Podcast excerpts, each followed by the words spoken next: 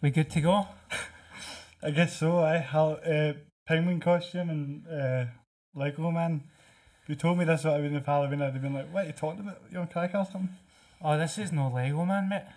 What is it? I had an allergic reaction to pe- a peanut before I came on. Uh, no, that's it. Aye, aye, that makes sense. Aye, 'cause I- although you you kind of look the same as you always look, to be honest. I know. Is it cool if I take it off? I don't think I can do this for an hour. Plus, I'll go. I can go and double check to see if it is actually live. Let me see if it is live. Ah, it's live. Uh, It's like it's just a bit delayed, you know what I mean? But uh, no, um, it's great to finally be doing this with you, man. Like we've planned this out for quite a while. No, thanks for having us on, mate. It's an exciting setup and it's impressive, and I'm I'm glad and chuffed you would ask me on. You've Yeah. been a friend for years, and that's why I'm only going to take three hundred pound off you. So Mate, I told you I'd get ten grand sitting there waiting for you. Like this is like the whole package is there for you. The whole budget was. This is the whole budget. this is my first and last live podcast, mate. Like this was all booked out just for you. No, but thanks for having us on, mate. I'm looking forward to having a conversation. Aye, it's because we've had we spoke about loads of different things all the time, and, and when I remember actually talking to you about doing a podcast years ago, and I was like, no, because we kind of spitballed the idea, but I was like, I can't do it because I couldn't talk in a microphone. So the idea that we're doing it now and a big kind of fancy setup here and sponsorships and all that, it's kind of surreal to me that this is even happening. To Yeah. be to be honest, and it's like, um, there's like, like I said to you before, there's a bunch of things I've always wanted to ask you, like with without even wanting to do it in a podcast is generally because you're quite a extraordinary person. That's the way I'd put it. Wow. I, I don't think I don't think you see yourself like that, but you are because like you just always you're always pure just thinking about somebody else and and the biggest heart of anybody I know, man. Oh wow. Thank you Um, very much, mate. But you you you got into like so you're a comedian, right? And Yeah. I've always wondered like, see, 'cause you obviously went through like, a lot of problems with mental health and stuff, right? And for me, the idea of going up when I'm feeling depressed or anxious to do a comedy show is terrifying. Like, how what what what was the drive for you to get into it, and what made you want to be a comedian in the first place? Okay, I mean it's pretty. I mean, what what made you want to do a podcast? It, Well, it seems pretty strange, doesn't it? It is. I mean, I'm I'm 33 years old now. I started doing stand up when I was 18. Mm. I think the reason has changed throughout the years, but it all comes down to just I love having a laugh. I love trying to make people laugh, and see when I make people laugh, it's probably the best feeling in the Yeah. world. And uh, I've always had a love of cinema and film and comedians. And when I was in primary school, I was always a class clown and the kind of lovable black sheep of my family and stuff. So it just seemed natural that I would go Yeah. into it. Plus, I find it really therapeutic trying to write and stuff. Yeah. And I couldn't see myself do anything else now. I'm just grateful that. That's amazing, mate. And you have done a lot of things like being a Scot Squad and all these different. Th- but Bobby's became kind of a sensation a little bit. What's that been like for you? Like having to deal with the idea of having this character. Do people just walk past you and go, "Hey, Bobby"? Is, is it like a common thing now? Is that weird to get used to? That kind of thing. Maybe not as much now because like I've got a skinhead, big ginger beard, and I'm not wearing my glasses. But when I wear my black glasses, I, I do get noticed quite a lot. Normally by it's by my family and friends, Aye. and it's within a one mile radius of my house. But You do look different, mate, but it's it's definitely it works for you, man. I was like, "Ah, this guy's looking on the on point with this haircut. I like it. I like it. I will. I mean, I do get noticed. But We just I- said you look like Scott Brown having retired and got out of shape for a few years. Aye. like Scott, I, I look like Scott Brown, but when he's forty eight. Um, aye, but it's I, I love getting spotted. It doesn't happen all the time. I would class myself as probably more Z list than A list. Yeah. But when I do get spotted, it is nice and it's lovely and everybody's always got something nice to say, and I enjoy it, man. Did you ever feel like because I was reading when I was researching you, kind of uh, one of the things that was interesting was you, was you said that you were you, you were struggling with comedy and you were just going to quit it and you weren't feeling good about it, and then Kevin Bridges came got involved in it somehow. Like he was in some sort of way helps you push you to be to say go and do this, and you've went and done it in the way. are. What what was that? Where did that come from? Like how was that? Was you ever at a point where you thought I can't do this, and what changed it?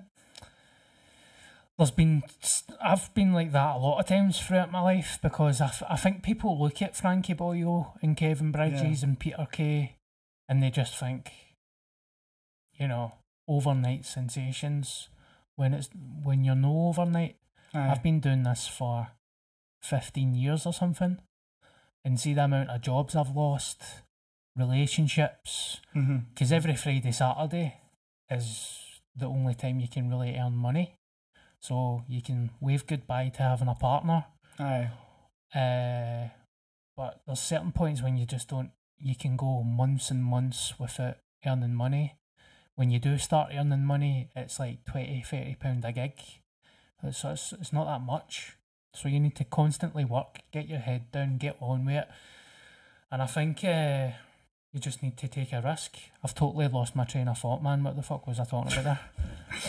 Well, like, see, that's interesting because people don't really talk about the grind that it takes to be a comedian. yeah. And you talked about like Frank, all these big names, right? But it's it's kind of it's one of those professions where like when some when you say I'm a comedian, people go, oh, "Do you know Kevin Bridges? Do you know Frankie Boyle?" And you go, uh, like there seems to be like this thing of you have to be if you're not, you have to be like you have to know all the big guys and all that, all Yeah. the big stars, and it's like people don't appreciate how much how passionate you are and different comedians are of actually doing this and how much of a struggle it actually is. yeah Do you think that that's apparent when like the government's trying to tell you to go and get a different job and all that?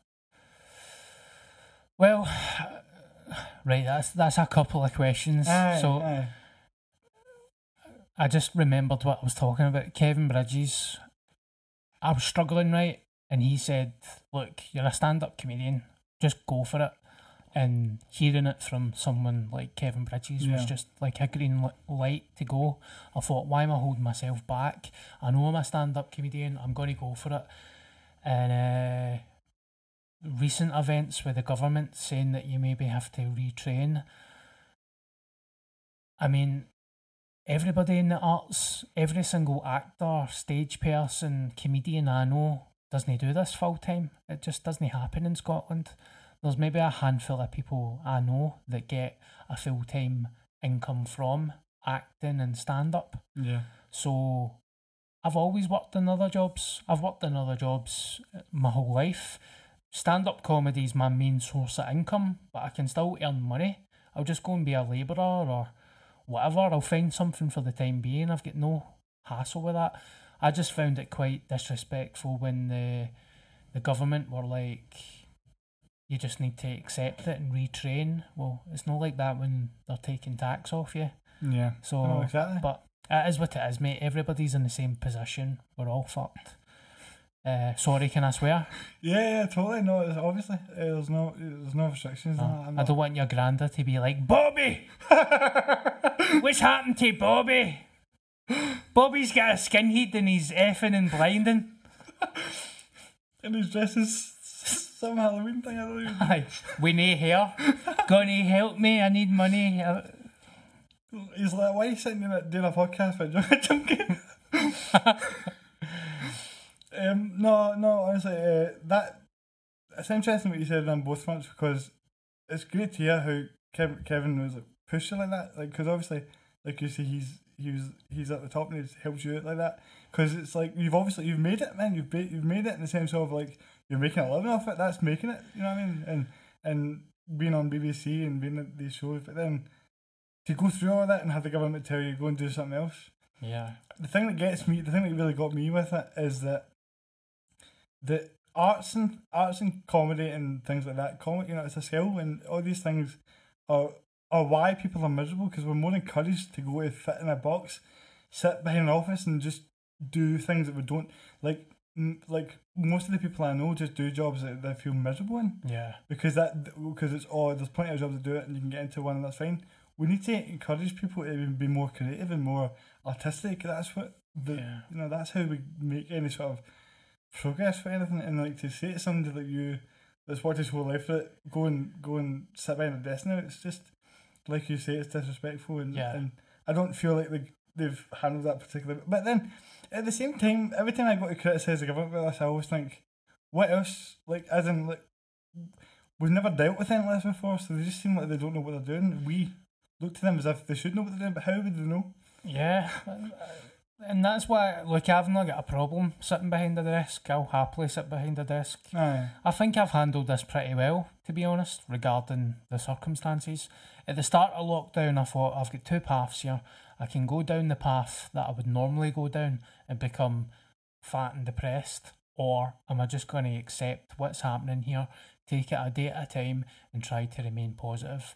I know that stand up will come back, I know acting will come back, and see, really, we're in a national pandemic. We need to push that to the side for the time being because people are getting sick and people are dying. Mhm. They don't want to hear me go up and talk about ecchi jokes, uh, you know what I mean, on a Wednesday night. So Aye. I'll take the hit, but um, we'll get there anyway. How have you handled uh, the sitting dressed up as a penguin and that? But apart from that, have you handled it all right? it's it's been it feels like it's been a lifetime to be honest just because i've changed so much. It like see the me before lockdown would be far too the idea of being live dressed as a penguin talking on a podcast about or something you know it's like like see even have the confidence to sit here live knowing people are watching me dressed as a penguin. Yeah. that that was so far like that that was so far gone you know that was a different person yeah. um, so it's kind of a, but it's very like what you said about comedy though. Like when you said that you know you just knew this is what you wanted to do, and you, you the reason why was because you enjoyed the feeling of making people laugh and making them feel good and stuff. It's very I like that with me in the sense of I'm able to do this because I enjoy helping people through things and having an honest conversation about real life and but also you know giving them some sort of comfort comfort that way and people when people message me about it that's what makes me able to go I'm gonna go and put penguin costume on the live stream and Yeah. that because they'll get something from that do you know what I mean that's what it's all about and that's why I'm able to see past all those things and, and so for me it's been a really kind of surreal thing Good. but um you know it maybe I was just thinking about comedy then I was thinking about how you know Joe Rogan and all that all talk about like the the the comedy store and the American comedy scene but what's it like in a Scottish comedy club like like you know like you must have had to go through all sorts of like different wee crackdowns to the comedy man. Like, what, what was it like starting out? And did you have any? Did you have any times where, where, where you just went up and it was like a pure disaster? disaster? Because I was always find that I was struggle. I would have struggled to deal with that. Like sort of like, oh, that was terrible, man. Come out, come out of it, and like, yeah. what's that like? It definitely thickens your skin. I'm just going to check that, mate, because I'm paranoid. Two seconds.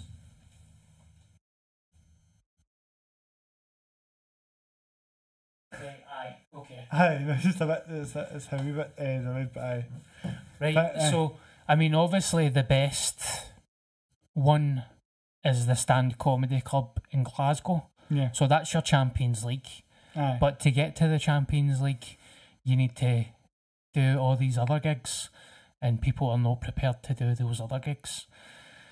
I mean, I can look back in it now and laugh, but I've had some disasters, mate. I've had, I've had pints chucked at me, people trying to fight with me, people telling me I'm shite. It's totally thickened my skin. It's built my confidence. It's made me the person I am today. Um, 'cause I was just like a wee shy loner. I mean, I had pals and stuff, but no drama experience, no experience in being on a stage. When I was in school, I remember I went for a part in a play called Boy Number Three, and a girl got it. So that's my my experience Uh, of yeah. like drama and acting. But oh mate, you're going up to Inverness on a Wednesday night, or you're going to these crazy pubs with no windies and people are taking drugs off the table and stuff, and you're up there doing five minutes. So, um, they call it in stand up comedy. See when they when you have a bad gig, they say you you die on your ass. Yeah, that's aye. the term, and it's the most horrific thing you'll ever experience in your, life. Like, see, sometimes when it happens to you, you forget your name. Like that's how bad it is. I've been on stage thinking, "What's my name? Where am I? What club am I in, Megan? I don't know where am I.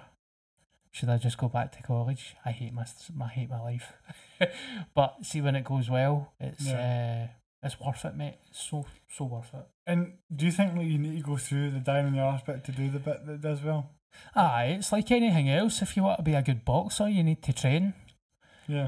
Uh, I say that as I've had two cakes and Greggs before I came here. So, geez, but people think Ke- Kevin Bridges did ten thousand gigs before yeah. he was on live at the Apollo. yeah. Do you know what I mean? yeah. You're you're literally sacrificing your life. So To hope to get that kind of. yeah, I mean, I did a hundred gigs before I get paid. And- That was my first paid gig was a fiver. Really? Do you know what I mean? Aye, aye, aye. So is that like, is that what, would it have been worth it to you if you hadn't have done that, if you hadn't kind of got through the making full money full time from it and stuff like, did it feel worth it as you were doing it or did you just feel like you were working towards something better? Like Oh thing? yeah, I mean all that stuff's a. It feels people are like, they talk about being famous and stuff, and Yeah. or BBC Scotland and being on the TV. You don't think about that. No, none of that's in your mind. You just want to be funny Yeah. and Mhm. see having the chance. I mean, because I had a million ideas in my head before I did stand up, and then somebody told me, somebody told me in college, you know, you're funny, you should do stand up comedy. And when I was 18 years old, I didn't know what stand up comedy was, apart from Eddie Murphy and Billy Connolly. He said, Why don't you go to the open mic night at the Stand Comedy Club? I never heard of the Stand Comedy Club in my life. But he said, all you need to do is write five minutes, go up and do five minutes, and a wee light bulb went off in my head. I can actually write down a set, a five minute set list, and go up to a crowd and talk into a mic, and something in me just thought, I want this so bad. Yeah. Am I boring you? You No, look like you fucking blacked out there. no. Try no fall asleep during that, mate. No, I just, I, I, just thought I'd seen something come out. Oh, I right, just- aye. no, No, nah, no, like, no. I like that, like having to, what you had to actually do, like experiencing, realizing that's like your thing you're going to do, and I just talking about it. You were talking about like being in the BBC and all these things, but I feel like I know, like the other side of you, right? And Stephen, I know this, you've had to deal with a lot of things, but what the reason why I know that isn't because of anything you would have said, but it's more so that there was a point, and this is something that I wanted to. I know we're dressed up it's Halloween and that, right? But this is something I wanted to to you on the podcast because it's important that you know. Like, see, see, there was a point. There was a point when I was really not doing well, you know, and and and you, you always just came up and hugged me. uh, Like it was like, and we. I think we went. You went and took me to the. We went in the Vita one time, a couple of times, and, and Yeah. just and I think I didn't really I wasn't really letting anyone know, but I felt as if you could tell.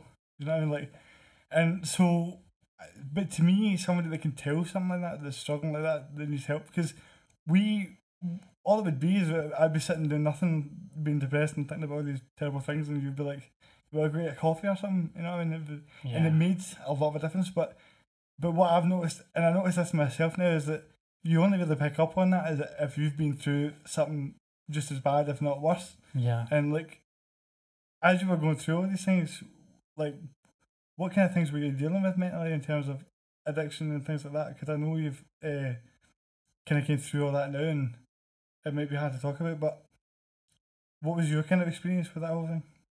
Side of things, like mentally. Uh, it's a bit deep in it. Aye, because well, it's it's deep because like, see, like you're now a vegan, right? Yeah. But see, like a few years ago, if somebody told me Dan Connor's going to be a vegan, I'd have been like, "What the fuck are you talking Yeah. about?" Plus, Um, see, when you're you're asking me about like drug addiction and stuff, and you're dressed up as a penguin, I'm like, is my water being spiked? aye, Like, aye, no, am I tripping right now? no, you are tripping right now. This isn't real. No, I just mean like because I like I see you right. I know you're now you you're now like totally sober. Yeah. Um, and alcohol was something that I really struggled with, yeah. and you kind of made me aware. Like it was almost like see seeing you and watching you and watching how much you've improved and your life has got better. You just a person, but Yeah. just more you. Do you know what I mean? By by being sober and these things made me realise that I had a problem with it. Um, but I've always wondered like how did he actually quit that? Because it's a hard thing to quit, especially if you're you're going about doing gigs and all that all the time. It must be hard to not get to not Yeah. go on the drink and not go on the drugs and stuff. Like Well, I think with uh, stand up comedy, it was a kind of a double ended sword with that because I never really drank before it. Or I did maybe when I was younger. I think I had my first drink when I was 16, but it wasn't anything crazy. It was just typical wee guy having a, a Smirnoff Ice in the park. It wasn't. It was nothing to Yeah, like worry yeah. about. But when I started doing stand up comedy and started doing well, and then in my head I thought, oh, a wee bit of Dutch courage, or things like never had a girlfriend ever in my life. Then you start doing stand up and you get this confidence, and then you get confidence to talk to girls at gigs, and then you think you need to drink, and it just, or you think I'm just going to check just just to see if we're I were live or right. So you think, oh, I had a good gig, I'll have a couple of pints, or I had a bad gig, a couple of drinks, yeah, or Kevin Bridges wants to talk to me, I'll have a pint. yeah, But then you're just having a pint, any opportunity you're having a pint. So towards the end, I realised I was having, because I was quite heavy back in the day as well, I could honestly have 10 pints and be alright. yeah, I'd be drunk, but I'd I'd I'd hold it well, and then I started to lie to myself. Monday, Tuesday, Wednesday, I would have ten pints a night, and then Friday would come, and I'd think, oh, I just had a couple of pints during the week. Friday, Saturday, I can drink whatever I want, yeah, and I just became in that loop of lying to myself. But I actually, um, see when you're ready to stop doing anything that's bad for you, you just know it wasn't planned. I never intended it. I, I literally, I did an ICW show for like Oh, Mark yeah, Dallas yeah, and stuff. Yeah. I was about 19 and a half stone at the time. Mhm. I had I did a thing with Lionheart, the wrestler. He put me over the barriers, and I was a dead weight. I broke my ribs and stuff, and you know, I was drunk as well when I did it. So I was in front of maybe three thousand people at the time, and I was drunk. Can't really remember it.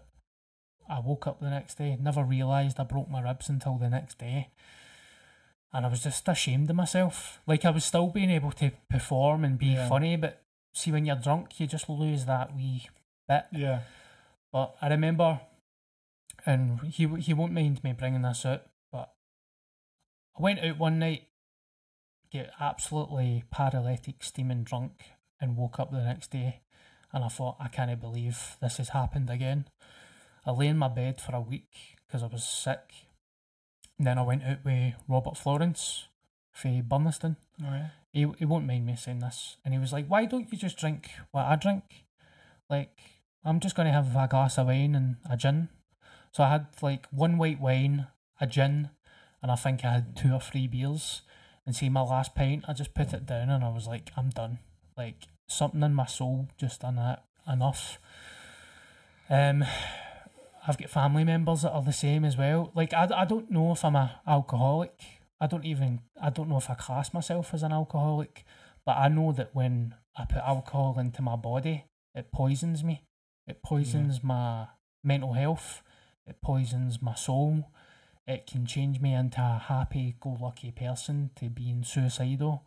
And see, it took me fifteen years to realize that, and since I've ditched it and just started to be more positive, um, I've lived a better life through it. So I don't really look at drink as it's drink. I look at drink as if it's self harming, Yeah, and I Yeah. don't have a reason to self harm because I I love my life, and I love everybody in it. Hmm. I don't look at drink. I've never enjoyed it. I've always been one of the people that have thought, oh, you know what, I'll just do it. But I've always been the big funny guy. Everybody's always laughing at me. But towards the end, people weren't laughing. You just get stuck in a taxi and told to get up the road. But in December, that will be me five years.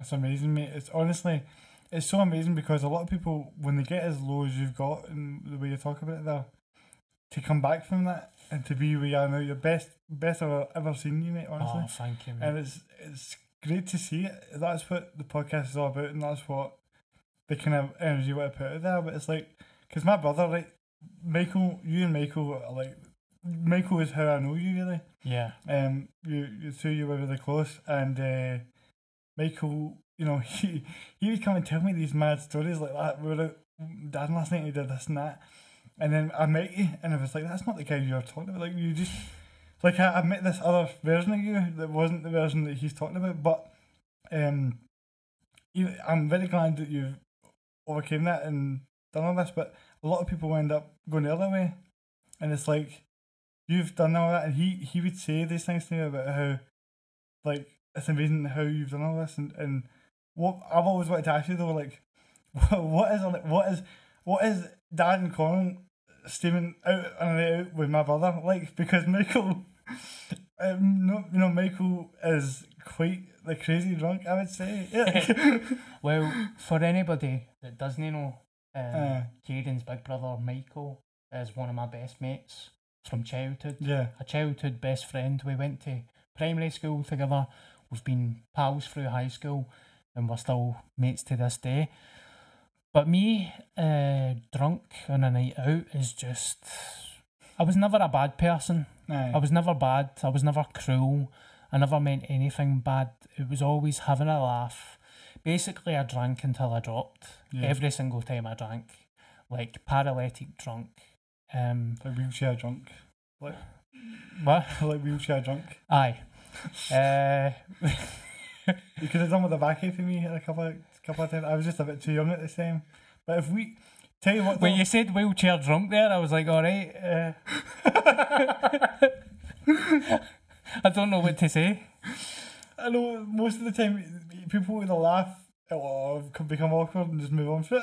Aye, it's just because we're on a Facebook Live video. If we weren't live, I'd be like, fuck. no, but I mean, I was never like if I, if I was at a house party, I'd always be the person jumping out a window, like, Yeah. or if somebody says, "Eat that." Eat that thing that's in the fridge that's four months out of date. I'd be like, aye, no bother. But see, when you've done that for 15 years, and then towards the end, it was making me feel suicidal and depressed, and I realised it just wasn't making me happy. There's no shame in saying you can't drink. yeah. There's absolutely no shame in it at all, whatsoever. Aye. You save money, you feel better, better for your skin. Yeah, it's, it's it's it's honestly so similar to how I like we if we had met if like if I if time had been different and you'd met me at the height of my problems and I met you at the height of, height, of your problems, we probably would have been looking in a mirror. Because I think that's how you start. I mean, I've known you since you've been a baby, yeah, but you started messaging me because I got sober and you were asking me questions about it. yeah, And then that's why I was like, let's get a pizza. But I used to always see you in the, the sauna and the steam room all the time. yeah. Fucking hell, we've got some stories about the sauna and the steam room. You want to tell them that time? you know what I'm going to tell them? yeah, okay, okay. Go for it, go for it, go for it. Right. Bishop, we are, I always go to Bishopbriggs Leisure Dome for a sauna and a steam room. And one night I went and Kieran's in the steam room. And he's left, he, can't go in with his wheelchair, so he leaves his wheelchair out in the sitting area. And he goes in and he sits in the marble seats. Now I go in and it's like roasting hot. he, he looks fucking dehydrated. I'm like, you alright, mate? And he's like, aye, aye, I just need water. Like when I was touching him, I was like, ah, you're roasting. So a couple of things happened. I don't even know what happened, but next thing I know, he falls he'd first off the seat. He'd first on the tiles, right? And it was such a horrible noise. I thought, fuck, has he died in this steam room? Like, because he was dead weight as well, and he wasn't moving. And then I'm not like I was a lot bigger at the time as well, so I've got tits. my tits are hanging out. I've got a tit in his face trying to pull him up. And this, I swear to God, a guy walks in right, and he's like, "Geez, want a horn?" The guy had a metal leg, so he had. What do you call it? It was like you bionic, know, bionic. like a bionic Uh, metal leg, and I just thought, what a fucking weird trip this is. Like, this guy with a bionic leg that I've never met before in my life is trying to help me pick you up. It's like it's like I seen it in a movie or something. Oh, it was amazing. I just remember you telling me you thought I died, and I was like, "What? You thought I was dead?" Because I was just going in there. Honestly, because what I would do right is I would get really hungover, and I would just go to the steam room and just sit there for ages, just try to sweat it out. Because I had the same had the same effect on me as I had on you in the sense of being like, you would go from feeling good one minute to just feeling like so. I uh, when when I, you're talking about how I, I was messaging you and that's how we first kind of started speaking, and it's because like I couldn't imagine you're talking about being like the sort of class clown, so to speak. My whole- my whole thing, like when I was in school and stuff, was I just wanted to be, like I've said before, I just wanted to be one of the troops, and yeah. being in the wheelchair and stuff, the way the school was set up, it wasn't because people have asked me this. I wasn't bullied in high school. Yeah. No, nobody was doing it bad to me. They were all good people. It was the, it was the school system and how they they were the teachers and the assistants and all that were terrified of me being in some sort of accident or something like they were. yeah. I would I would go to lunch and I'd have that like have lunch at the table uh, with one of the assistant teachers and um nobody wants to go and talk to the guy that's sitting having lunch with the teacher. You know what I mean? So it was like it was a difficult thing. So whenever I get a chance to get to a party or be invited somewhere, it was always like game on. I'm gonna do. I'm gonna be as outrageous as I can be. yeah. So it was just about being. I would get there and I would already be gone. Do you know what I mean? Yeah. And um, so so when I seen, I couldn't imagine my social life or any or any life without alcohol or drugs. yeah. So when I seen you had been able to do that, I thought that, but that, but he's known. That's what Dan's known for. He's known for being that guy. Mm. So it must like how. Uh, the reason why I messaged you is I'm thinking, how did he change his whole social life and his whole? How did he get used to being the guy that everyone's watching every night to being the guy that's not really going in as many nights out and stuff like that? Changes his whole yeah. social group. What's that like? What was that process like for you? Because I've always wondered. Like for me, you helped me realize it was possible, and I didn't change my social group then because I felt as if um it wasn't anything to do with any of them, Mhm. and more so to do with the fact that I couldn't deal with what I was doing. They were they were bringing out this need for me to want to be yeah. um something that I wasn't. So. I had to kind of step back from it, and you helped me see that that was possible. So how did you do it? You know, how did you take yourself out of it? I think like what it's just what I said before. Like, see when you when you feel like you've crashed, Aye, Uh, because I crashed. yeah, Like I'll say, the car crashed and I was in it, and it, like before, it was always I don't want to drink, I don't want to drink, I don't want to drink. For years, I'm gonna stop tomorrow. Please God, can you take away this hangover? See when you just know that you're done, yeah, you're completely done. So, but I've always tried that. I've always went like a couple of weeks with not drinking and stuff, and maybe a month or two. I actually went six months not drinking once, but I never get help. I never get mental health Mhm. help or anything like that. So that was hell.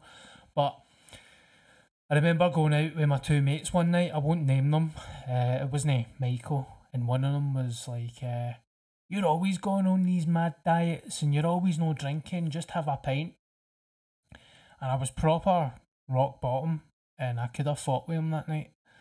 And I just thought, do you know, I'm surrounded with people that are always take a drink, like the tuna fat yeah. sketch, Aye.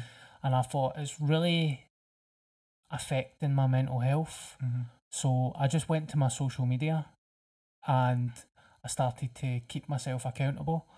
And I also swallowed my pride and thought, I don't care what anybody thinks about me here because I actually need help. So I posted something along the lines of, I've made a big decision in my life today. Uh, after 15 years of drinking, that's me chucking it. Please, if you're a true friend, don't ask me to drink. Yeah. If you're not a true friend and you keep asking me, you're not going to be in my life anymore. Uh, can comedy promoters, bar staff, and comedy clubs, please don't sell me drink because I was becoming that guy at the end of a gig. Like Yeah. I says, I was never bad natured. I was never a bad person, but when I walked into a pub and the bar staff seen me, I knew that they were thinking, "Oh, he's going to be a pain in the arse tonight." Not in a bad way, but I'd be there to shut in time. If there was any free drinks going, I'd tan them. I'd drink at other people's drinks, and I just thought, "Please, please help me. I'm asking for help." Yeah. And do you know what? See, soon as I put that out in the world, nobody gave me any grief. And it's like an- anything else, mate. It's a journey. See, for the first six months, seven months, people are like, "Oh, you still have a drink? You still have a drink?" See now, uh, nearly five years later, nobody even asks me. See, when I go into a pub or something, unless somebody doesn't know, um, I I just drink pints of soda water. But it's just a part of my life now. Um, I would never ever. I can't even think what life would be like with booze, and everybody's cool. Michael and stuff, they all understand. They completely understand.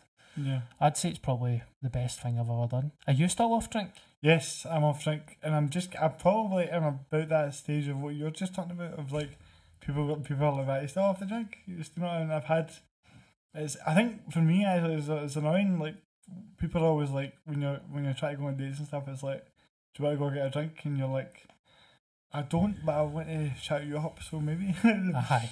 you know, do you know what I mean? But Yeah. um, that, but see, to be honest, I kind of had the same thing as you, but it wasn't so much around alcohol. It's just more so like, well, wait, what?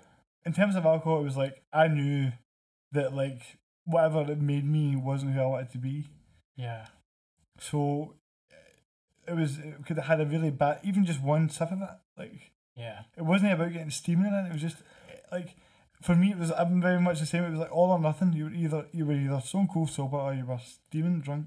Yeah. And I just actually remember um, I, like like there's a couple of things, but there was one night, yeah, like where uh, I think I just remember feeling just not like you say rock bottom and just not really sure where to go. And it, but even when I got to rock bottom, there was it's, every time I kept saying to myself, "This is rock bottom," but then there would be a further one.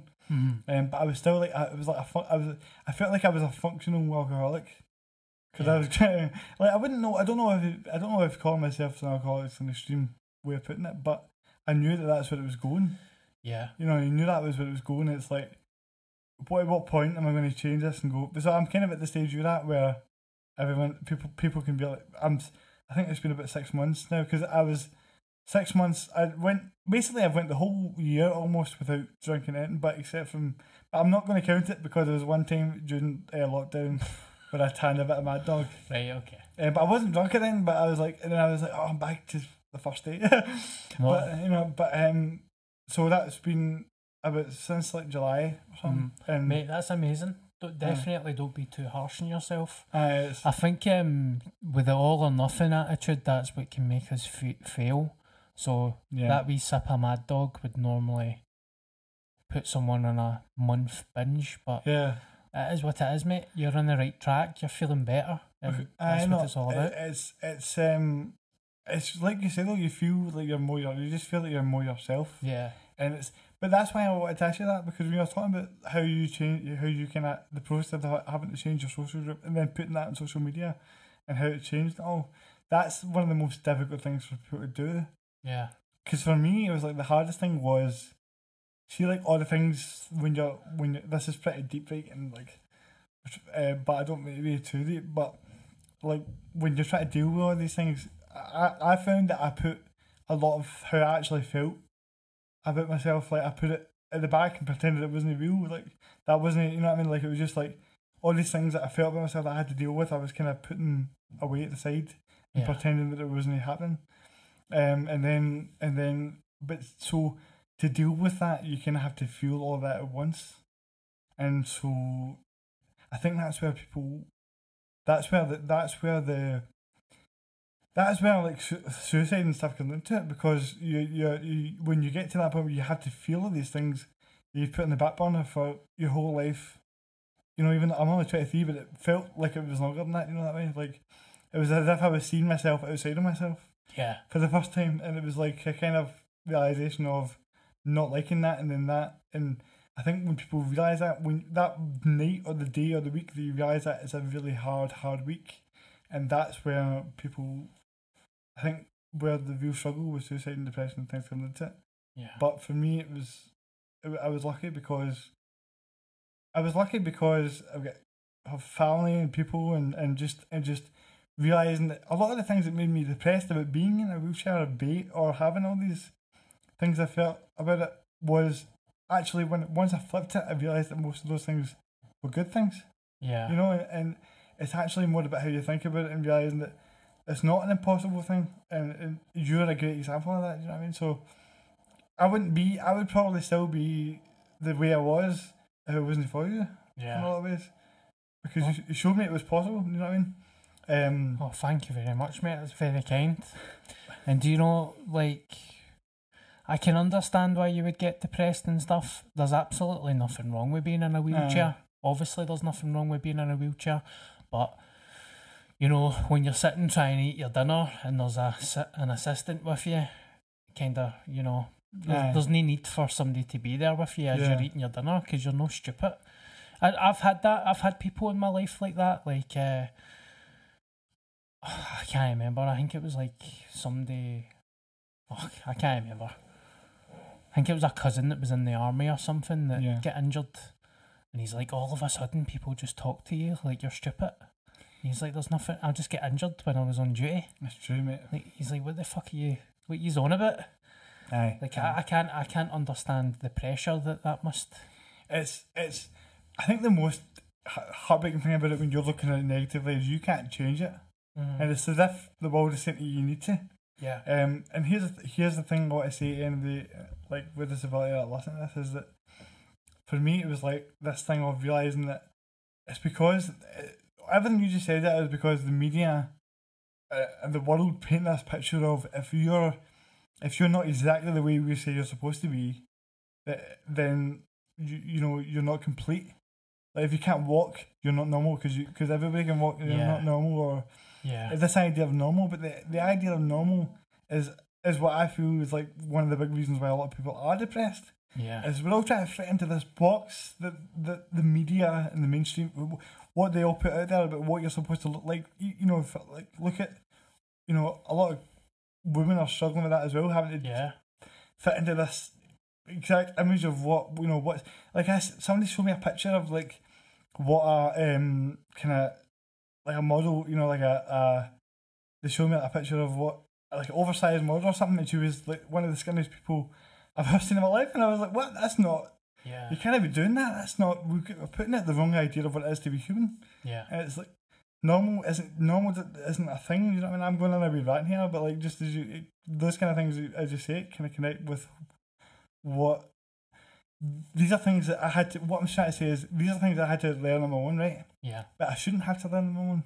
No. This is why I'm doing this. Is that we we need to normalize being different because Mhm. that's what because we all are different and it's why it's why we need comedians. It's why we need nurses. It's why we need all these different things. We not everybody's going to be like Ronaldo, and not everybody's going to be Kim Kardashian. Do you know what I mean? It's like Yeah. let's calm down with this and, and show that there are many layers to. It's not all black and white. It's not all going to be the same thing. Yeah. And um, has it has knowing me sort of changed your idea of disability itself? Like, what would you think? What would you think of it if you hadn't met me? It's an interesting question. Hon- honestly, mate, like I've never looked at you as as if you're disabled. Like Mhm. you, you've always just been Kieran. Like I've never thought, oh, that's a guy in a wheelchair.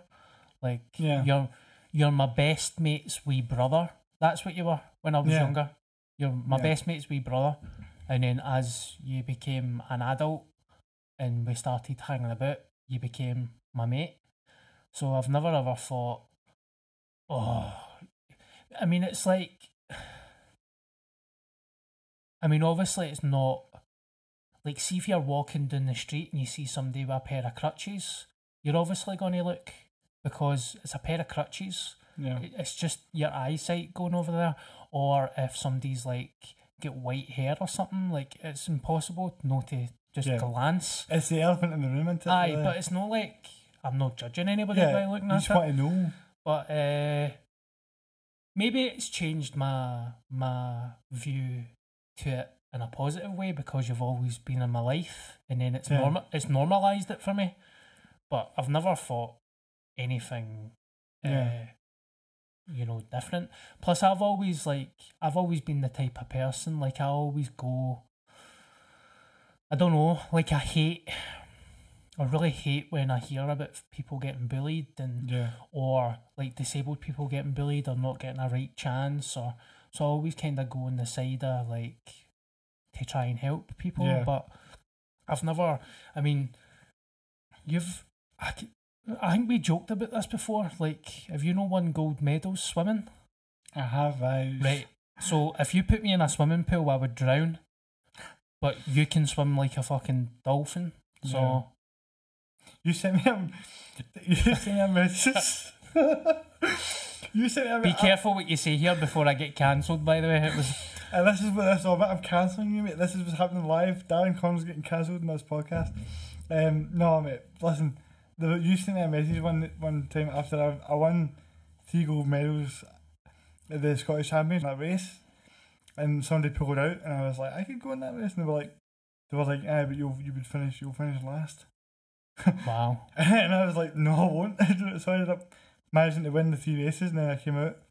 And you sent me a message saying you're like Kurt Angle, the broken fucking. He was like a broken fucking neck, but I've got two legs that don't do the job. You know what I mean? wow And and um, when you sent me that, I, I was howling for about ten minutes. Like, I, do you know what? See when you sent me that, I'm not even. I'm really. I've seen. I'm going to be totally honest. Right? See when you told me said that about cut, like compared me to Kurt Angle. See every time I go for a swim, net, I listen to Kurt Angle just yeah wrestling theme song on the way there just because of that thing you said about that. So it's uh, um, yeah, like just because I can't walk and you can stand up doesn't mean that you can do more than me. yeah Which is why disability is kind of in itself. What does it even mean? Like, my, like I've made this point before, right? When my phone goes out of chat, like when my phone is not working, and you can't get into it, comes up saying your phone's been disabled. But you call me disabled, so does that mean that I can't work like a phone? yeah Like, is the, is the idea that being disabled means you can't work? Because if it is, that it's something we need to change. Hmm. Do you know what I mean? It's something that we need to change, and it's why, like, we, we, I think we in society get told to get put to the side. Like, in all your time acting and doing comedy and doing all these things, how many people with disability we've seen audition for things and doing these, you know, going for these things and doing comedy or doing, you know, not many people are doing it because we're not encouraged to be creative. The only thing that I've seen it in Yeah. is stand up comedy. Really, it's funny considering the fact we none of us can stand up.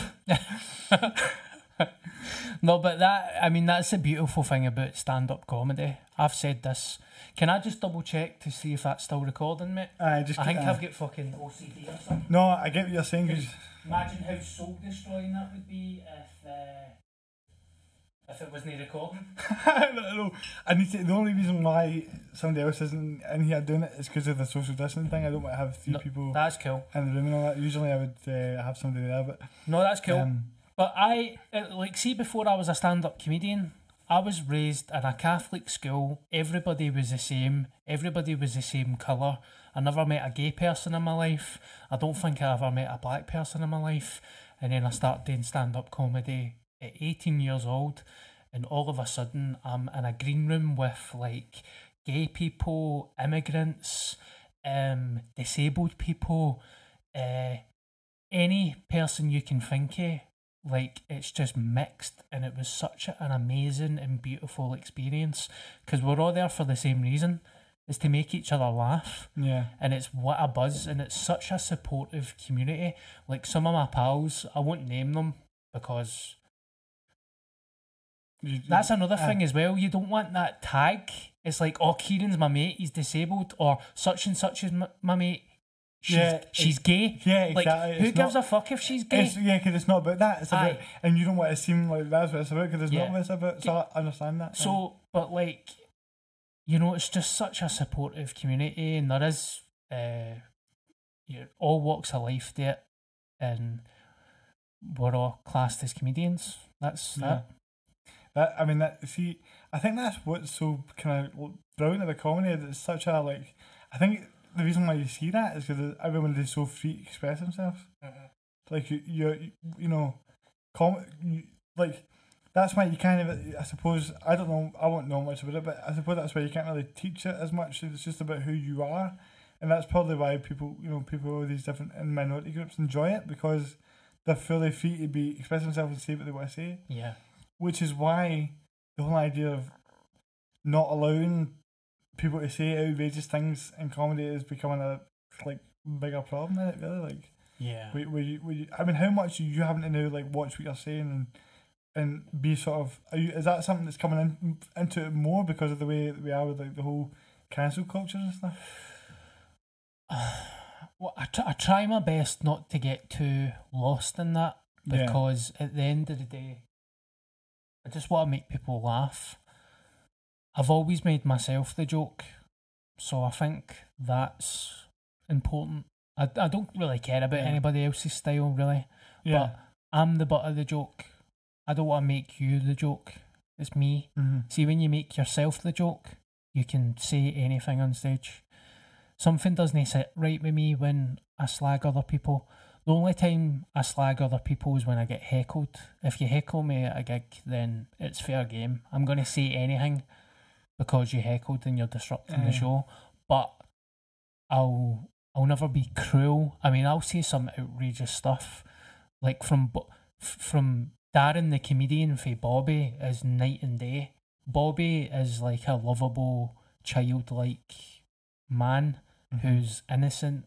He doesn't swear, and he just like wants affection and friendship. Darren the comedian talks about, you know, suicide attempts, depression, drugs, uh, shit in my pants, anything really. So it's fair Yeah, game. Like yeah. stand up. I, I try not to look into it too much. Yeah. I just want to be funny. But because it's just I just don't like because it's like you want you want people to. It's important that we don't like you know people are not saying um things that are putting people down and like that and like yeah, and but I feel like comedians you can't really you can't take what you see on stage as gospel. It's a part of an act as well. Like you're, yeah, you're putting on a show. You're trying you're trying to get the laugh.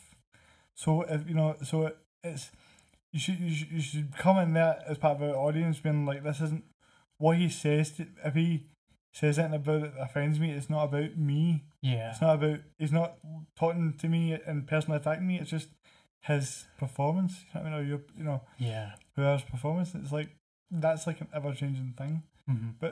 You talk. I was just thinking now. See the see like when you're talking about depression now. Right? Did you ever? What was it like? Did you ever go in uh, depressions and stuff?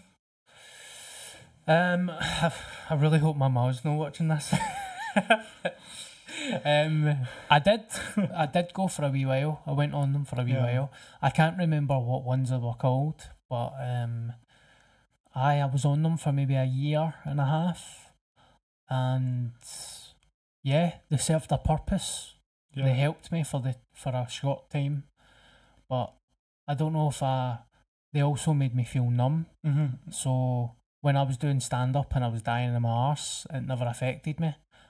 Whether if I did die in my arse before, I'd it would hurt me, and I'd be like, I need to do better. But when I was full of antidepressants, um, I just didn't really care. Yeah. Um, I'm not saying don't take them. If you need help and your doctor tells you to take them, then take them. Yeah. But that's why I've always tried to just be sober, change my diet, vegan, all that kind of stuff, and live a, a better life. Yeah. And- because it's like for me, for antidepressant, that's sort of similar. Where I just felt like I was either unhappy or numb. Yeah, You know, it's it's not really the way what I live life. You need to kind of learn to deal with. You need to make sure the downs aren't too down, and you know you keep yourself level keel Yeah. kind of thing.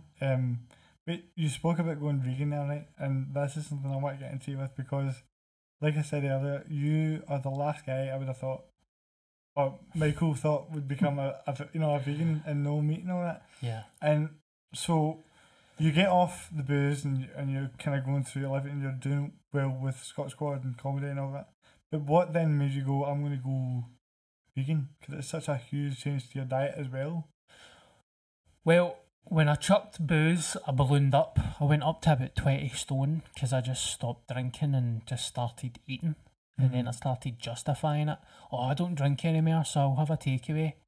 And then it turned into kebabs and everything every night of the week. But the thing that triggered it was um, I climbed over a fence to take a shortcut to go into my mum, my mum's street. And when I got to the top of the hill after climbing the fence, I honestly get this chest pain. It was like a shooting pain in my chest that I've never experienced before. And it gave me such a feeling of fear that I thought, am I going to die? Like, and I was only, what am I, 31 at the time or something. So I went to my bed that night and it never really left me the whole night. This mild ache in my chest. I went to my bed and I was like, I might die in my sleep or something. And it was just such an embarrassing feeling. So I thought, I weighed myself as well in the gym and like nearly, I was over 20 stone actually. I was like 20 stone, five pounds. Yeah. And I could, I felt my soul leave my body with shame because I knew I was heavy, but I never thought I was that heavy. And I just thought, how can I eliminate what is bad for me and do something that's good for me? And I heard a guy called Rich Roll, who is a vegan ultra runner, and he's also an alcoholic, recovered alcoholic.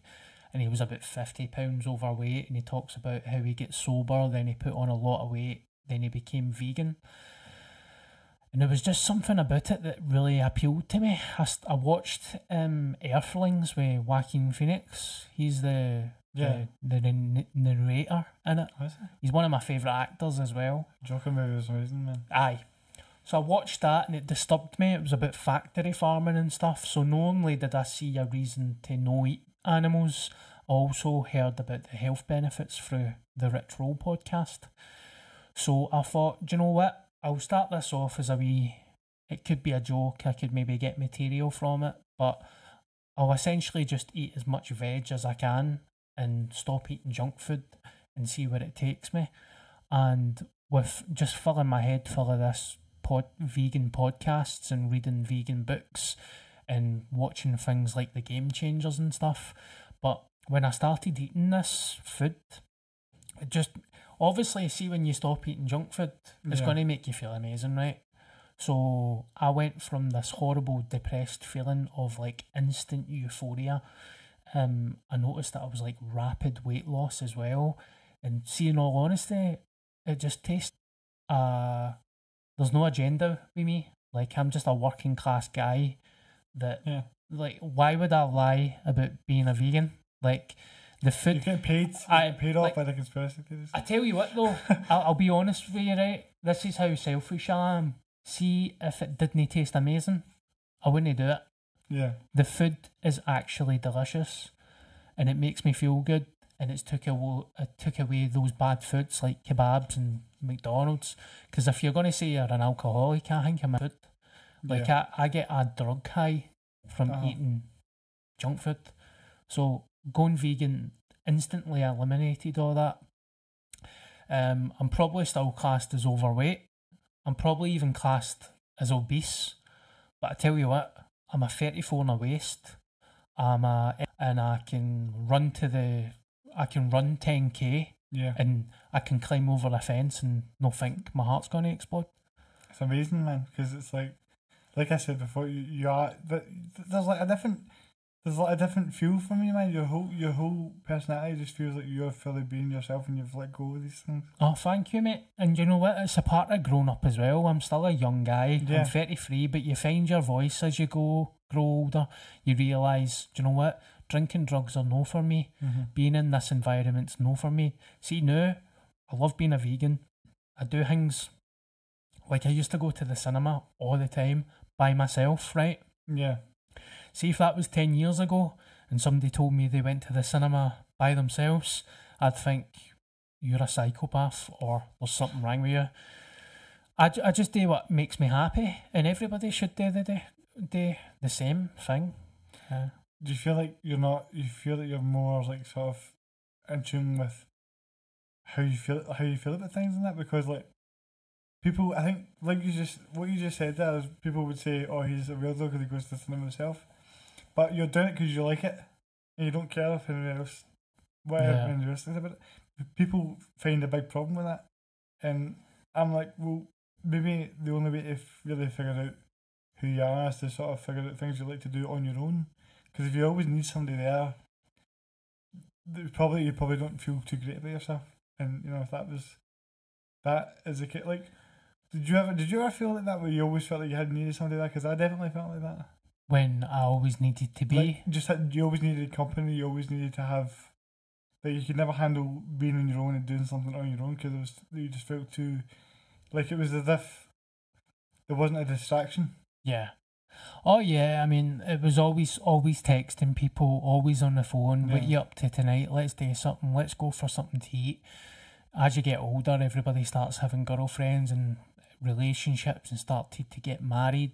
Michael's married now. He's got a couple of kids, so Michael can't meet up as much. And you think, God, what am I going to do?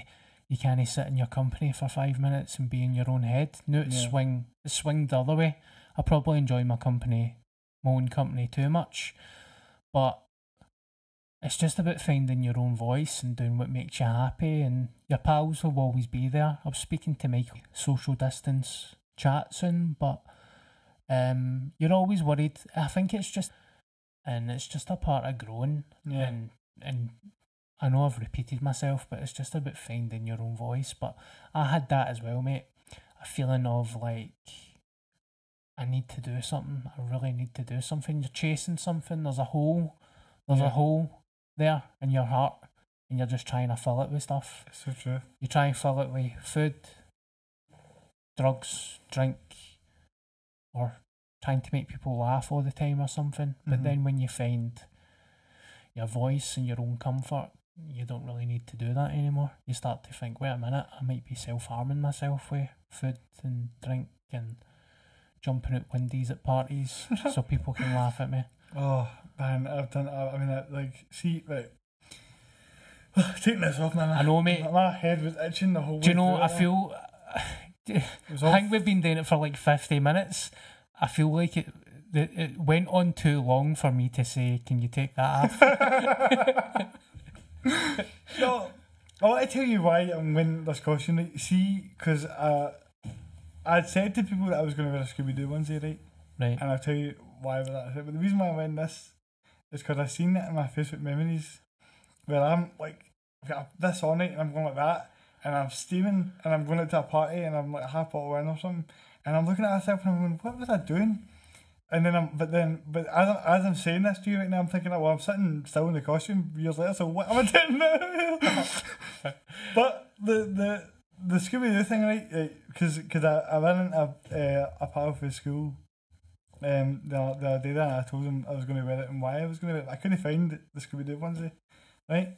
But when I was in the height of like just wanting to kind of fit into the to the sort of school and all that and make pals and stuff, because like you say, it was kind of like a thing where I was looking for acceptance a lot. You know what I mean?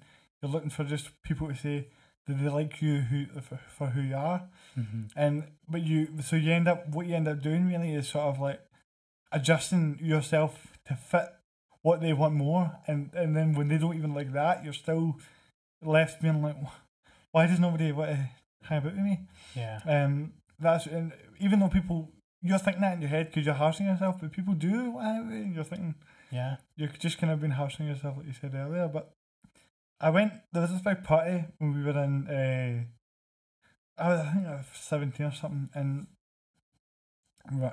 everybody I swear to God mate th- this empty right uh, everybody in Bishop's everybody I have ever seen in my life was at this party man. It was unbelievable the amount of people that were there. Um because you know I'm not going to name drop anybody but people that were at my school and that will know exactly what I'm talking about.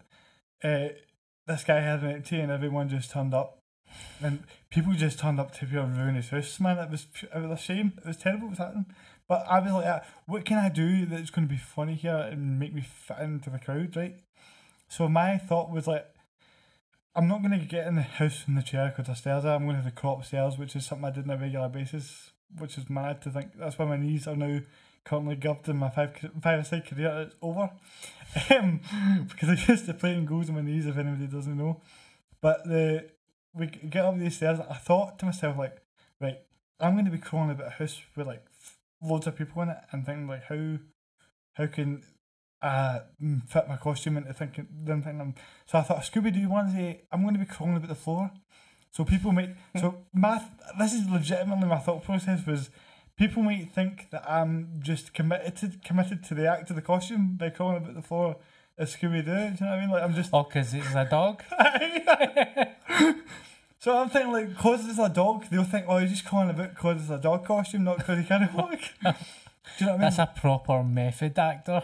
Mate, that's genuinely what my thought process was, and like people would come up to me and be like, uh, people because people were there that I didn't know, and there was just hanging random people there, and they were like, "Oh, that's funny, you're calling a bit, uh, you know, with the Scooby Doo costume." And that. I was like, "Aye, aye, that's exactly why I'm winning it." So you think that's why I'm winning it? Um, so we get into this house now, right, and it, like I come in, but before I got there, I tanned some, tanned some stuff, so I'm, I'm already quite tipsy and the whole time I'm there, I'm just trying to get as drunk as possible. And then, like an hour or two into it, because there's so many people, when it's just turning out a riot, police turned up quite quickly.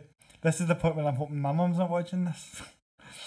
but um, the police turned up pretty quickly, and as everyone's scrambling to get the house and that, obviously, because we're all underage, I then crawl to jump on the couch.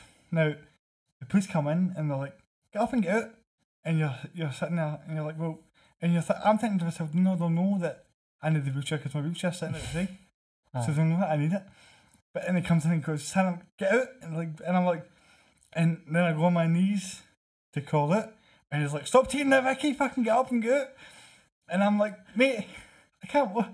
what? Like, so, but it turns out, I didn't know this, right? But somebody's out of the out of the front of the, the house in my wheelchair, driving it about. Oh, wow. So the police come in thinking that I'm not the guy that needs the chair, and that my pal or whoever it is is sitting in the chair and needs it. And like they they're getting really pissed at me, man. I'm thinking Yeah. I'm not. But the thing is, right, is it could have also been because I was up my nut and I didn't know what I was saying. But but Imagine if they were like, here, whose dog's that? I don't know what I really wa- I didn't. I don't know what I would have done. But no, so so I'm so I'm like that. Right, you're going to need to listen to me here. I can't do this, mate. I, you're asking me to go down the stairs. Aye. And honestly, when he when the guy stood, I can't even mind who it was. It was in the chair.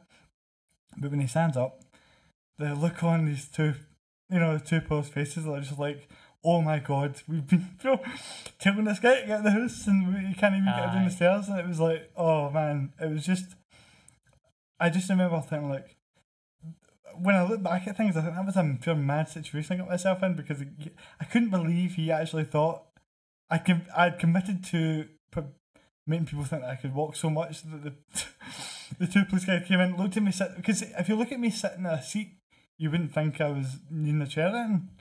And it never occurred to me until they. It never really occurred to me that until they did that. But uh, looking back on it, actually, it was quite a good thing because it made me see that maybe not everybody's seen the chair as well. No.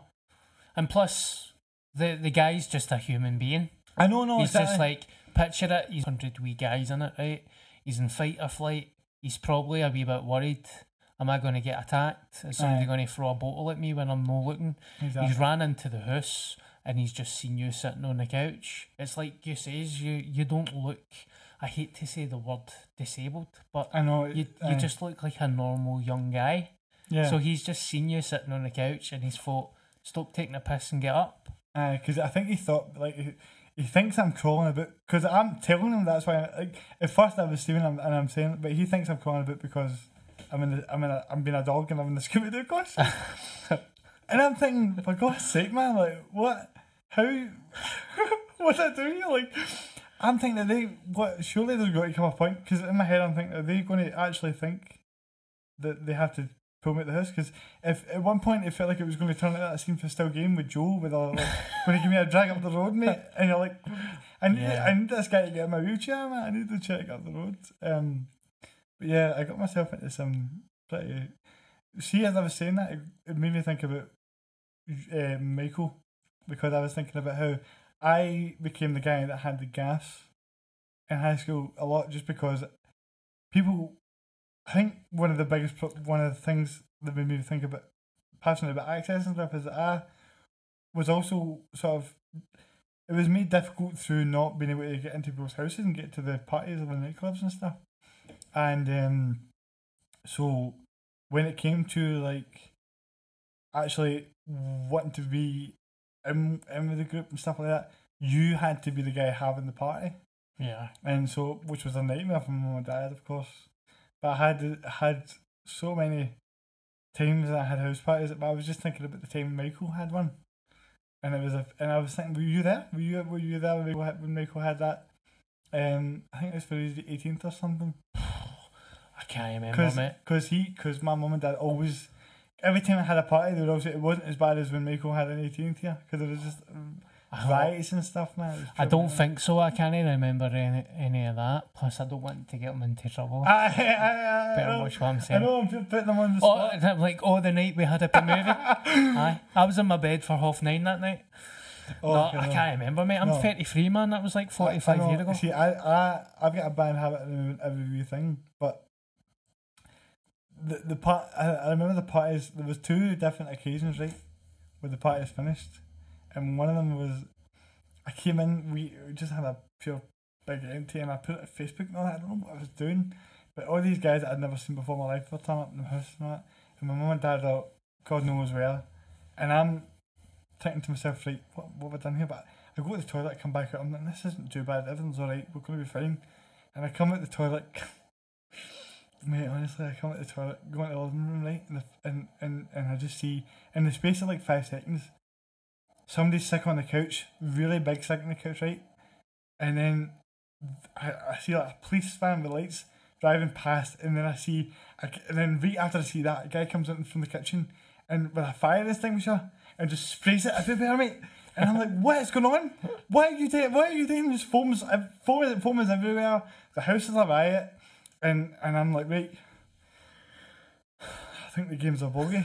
right? Like I think like there's no coming back for this. I'm caught. This is there's no Yeah. way I'm gonna hide this.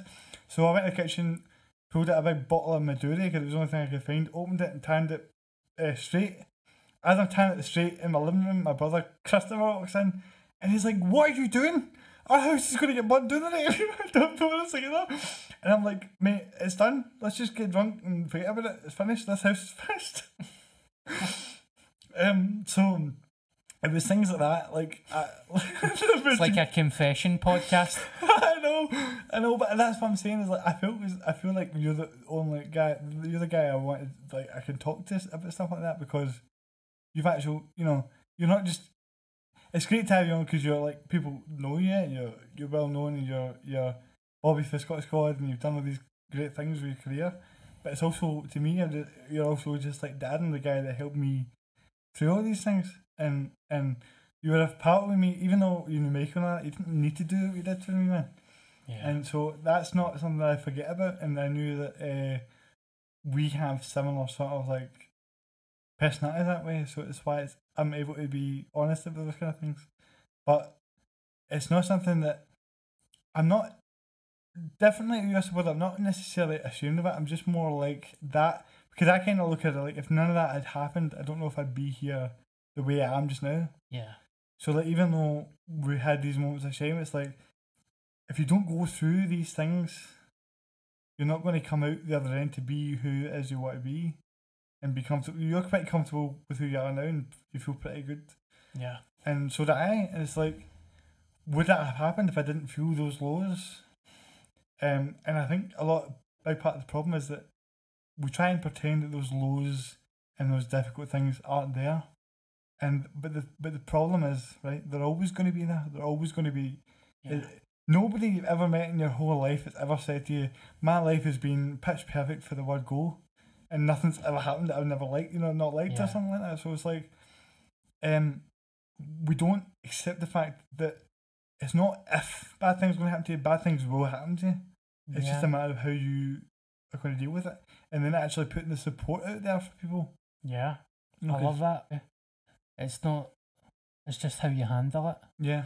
I love how you said that everybody's not normal as well, and I've realised that through acting, because it's very cutthroat, and then you become hypersensitive to your appearance and stuff, and it's de- I mean, I, f- I fully admit that I've had a problem with self image, not recently, not for a couple of years, but since I've been five, I've always felt too ugly, too fat.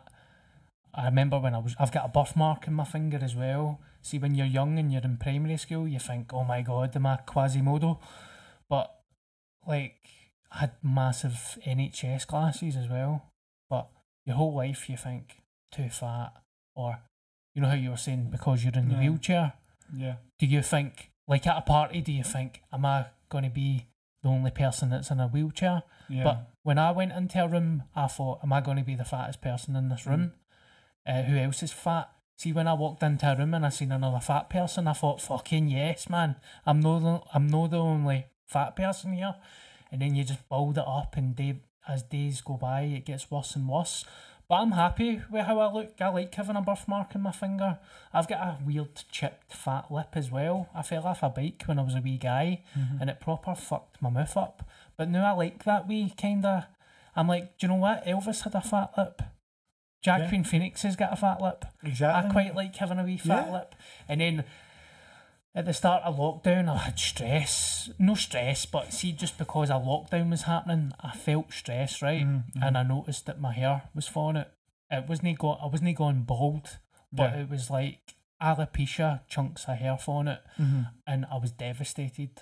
See, when you're losing your hair, and I thought, fuck, is that my manhood? You actually question your manhood. Yeah. And then I thought, do you know what? I'm not going to let something so stupid as I wasn't even going bald, it was thinning.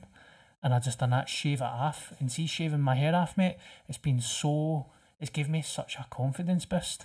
Like growing the beard, getting a shaved head, I actually feel like cool. And I It looks cool, mate. It but- does look cool. It does look but, cool. well, thank you very much. But I just realised like life is too short to be worried about your fucking hair or if you feel like you're too fat. Like I don't care if I'm fat. I care if I'm healthy and I feel healthy. I Exactly. feel the healthiest I've ever been in my life. Yeah, and it's it comes back to this sort of like body image thing Yeah. of what the media put out there and how, you know. For me, it was, I wanted to be. I thought I wanted to be like I wanted to be. A, I had all these mad thoughts like I'd be a wrestler. I wanted to be in WWE. I wanted to be. Yeah. Um, you know, I used to write rate to be a WWE wrestler, but you would never see anything on the telly. Do you know what I mean? You would never see Yeah. anything, in the, or or like so. It was just this whole idea that we have of you have to be a certain way to feel good isn't true. Because you could look like Arnold Schwarzenegger and still feel miserable. Yeah. Do you know what I mean? It doesn't even really um, like nothing you get. I know plenty of people that can walk that are miserable. so That's true. so you when you're younger, like they sort of dangle this, they, they dangle this carrot in front of you. Like once you get skinny, you be you you you'll be happy. Once you can walk, you'll be happy. Yeah. But then that's why you get why you all these famous people that yeah. that do all these that achieve all their dreams and do all these things, and Uh-huh. they, and then and then they end up dying by suicide. You know, like Yeah. Robin Williams and all that. Look at Robin Williams, and he was like everything about him.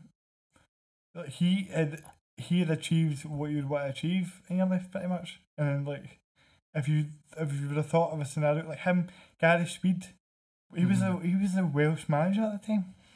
Yeah. Yeah. I think um like we we built these I'm just gonna check the time, mate. I'm not being rude. Yeah, I think we've done this just to let you know, it's twenty past seven. Have so I think we've been doing it since six. that That's an hour and twenty minutes. I'm happy to keep talking, Aye. Don't be I, didn't. I didn't even realise that. But I see that I mean the sad thing about Robin Williams is he was sick. I can't remember Yeah. what he Uh, it was it was it was uh, I think maybe something like dementia or something like that. Yeah. Something. it was such a rare form of dementia he couldn't get it diagnosed, and I think it was causing him a lot of pain. Aye. So I'm not too. I don't want to bastardize it, but I don't think it was depression that yeah, made yeah, him yeah. No, I, I just mean. I just mean the sense of like, you, you, they put these goals in front of you and they say if you reach these goals, you'll be happy for it. Yeah, And it's not true. Because if you're not, if you're hating yourself and who you are the whole way through trying to become something else, and then you get to become that something else, most of the time when you become something else, you're still going to feel the same way you felt about yourself before. yeah. That's, you know what I mean? Plus, I, I've been that. I thought, do you know what? See, when I was 21, I was mm, 18 stone, I think, Yeah. and my brother was getting married. And I thought, for my brother's wedding, I'm going to lose weight. And it was the first time in my life that I ever lost weight. I went from 18 stone to 12 and a half stone. Now, 18 years of my life, I thought, I'm depressed because I'm fat Mm-hmm. if I lose this weight, I will not be depressed anymore. See, when I got myself down to 12 and a half stone and I was at my brother's wedding, it was worse. Too young and too immature to realise that there was something else. I didn't know what the word depression meant, but it brings me comfort knowing that it's nothing to do with that, really.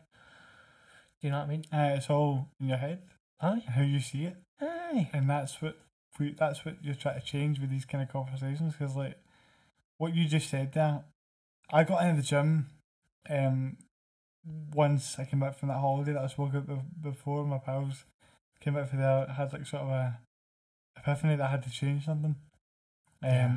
and when we got when I got into the gym and I got myself into shape and feeling good and feeling positive there was this thing of like when I was in school, because I, I wasn't really in about the social groups and stuff, I didn't do very well with the ladies, so to speak, right? And so I came out of high school with this really strong want to have a girlfriend and have a relationship and not feel like I was ever going to be normal until I had a girlfriend and was in a relationship. And then I got it, and was shite. Mate, it's just not what you like. You just think you just think you're going to feel "Ah, this is brilliant, and it was. Yeah. And don't get me wrong, it's nothing to do with that person, right? Who other people are like. Uh, any relationship you've been in, there's always good points and stuff. But like, I just knew that I was only really in them for them to make me feel good about myself, and not for the fact that I wanted to be with them. Do you know what I mean? It was like I just always needed somebody there, and I've I've held on to things with people in relationships and stuff just because it's like you you if you get rid of them, you're not going to be you're going to be um, alone, yeah. and that's not something I would have to deal with. I think Um, it's called uh, codependent. Yeah, Uh, and I, I definitely was. Were you? Did you feel anything like that in terms of relationships and stuff? Like, how was that? Because you've went through like a big giant kind of transition in your life through all these different things, right? So, what you must have. What was it like trying to have a relationship with somebody through these different sort of times in your life? I, d- I didn't. you didn't. I, I avoided it. Aye. I was the same as you. I was in high school and, uh, you know, you're nine stone bigger than everybody else, and you just don't know how to look after yourself. You don't.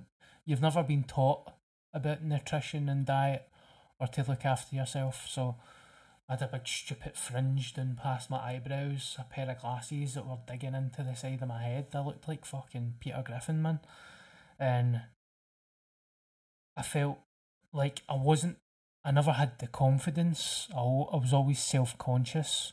So I just thought I'll avoid a relationship.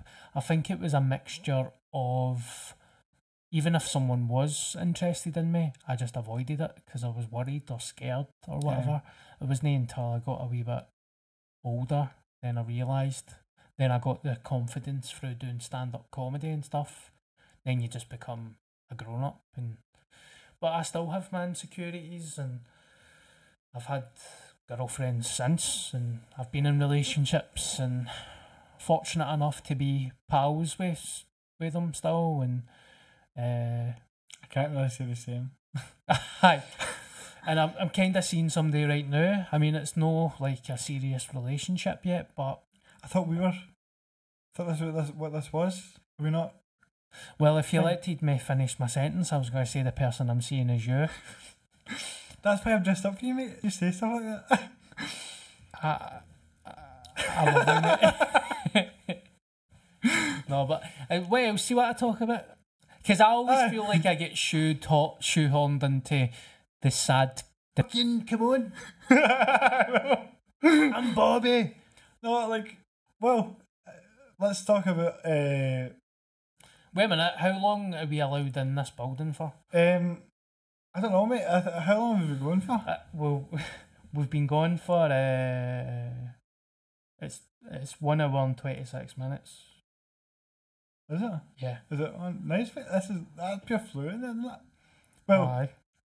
we, we can we are able to stay in for like another half hour or something if you want, but um, you know, basically, pretty much uh, the person who's helped this is, which is, uh, you know what? This is terrible because I can I can never pronounce her name right in my life, but I want to say Parisa or. And I'm just going to call her Pacha because that's what that's the game name is, right? But-. But That's she's nice. honestly like we we can sh this is this is her place and what she does is is, is aesthetics uh, like lip fillers and, and, and, and teeth whitening and stuff. And it was really interesting because I was looking for a studio and then we came down. Like I'm wanting to te- well no not wanting but I'm going to Tesco one night.